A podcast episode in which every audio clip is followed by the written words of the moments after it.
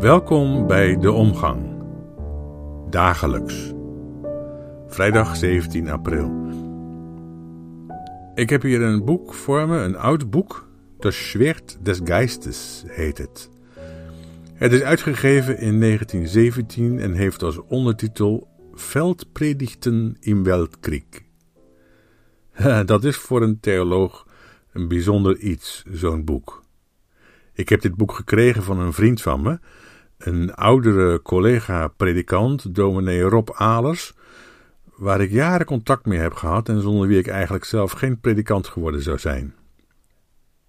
Helaas is hij inmiddels overleden en mis ik zijn karakteristieke hoge stemgeluid, week in, week uit, waarmee hij zijn exegetische vondsten duidelijk maakte. Ik zal hem nog regelmatig noemen, want hij is in Nederland een bijzonder belangrijke voorganger geweest. Stond zijn leven lang in Rotterdam, want een koning zit, een soldaat ligt, maar een predikant staat. Over soldaat gesproken, wat is nu het boeiende aan dat boek De Schwert des Geistes qua theologie?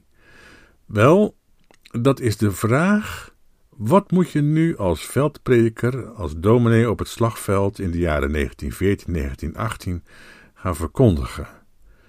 Wat is de taak van de dominee in die crisissituatie?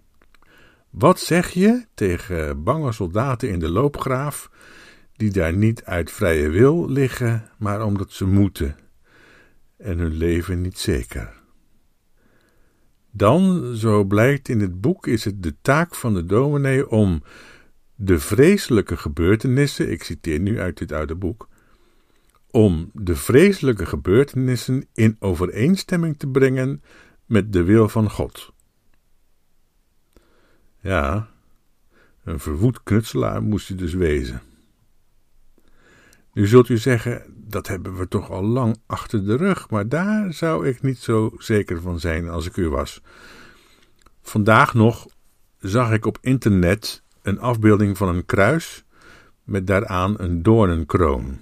En onder die foto, op zich een prachtig vormgegeven foto, priemde de stekelige vraag: is er verband tussen die kroon en corona? In de reacties krijg je natuurlijk een draadje van welles en nietes. Eh, toch denk ik dat er verband is. Ik zou niet snel nee zeggen op die vraag. Maar een ja wordt al ras misverstaan. Kijk, zo uitdagend is het vak van de theoloog. Ik zie wel verband.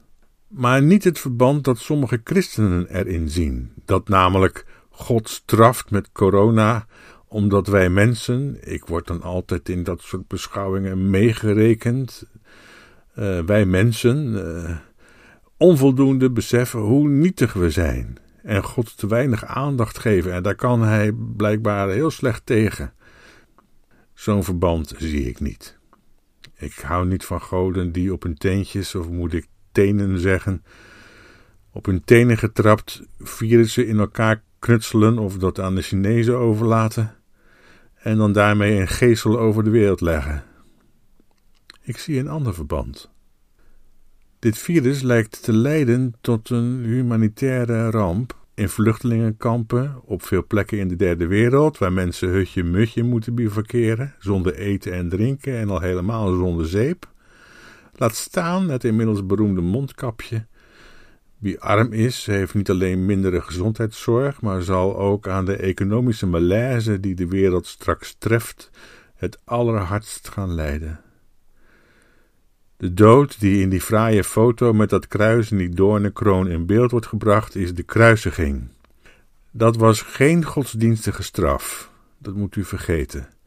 Het was een Romeinse politieke afschrikkingsstraf bedoeld voor slaven uitsluitend voor slaven die onder het geweld van hun heer, hun slavenhouder, deserteerden of dat probeerden.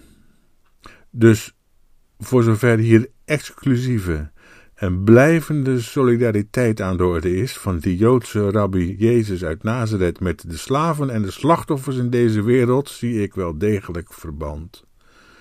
Hun koning is hij, een slavenkoning Het kruis is symbool geworden, de eerste gemeenschap van volgelingen van deze Jezus, die bestond uit Joodse en Griekse slaven, hebben dat kruis gezien als hun symbool, hun logo.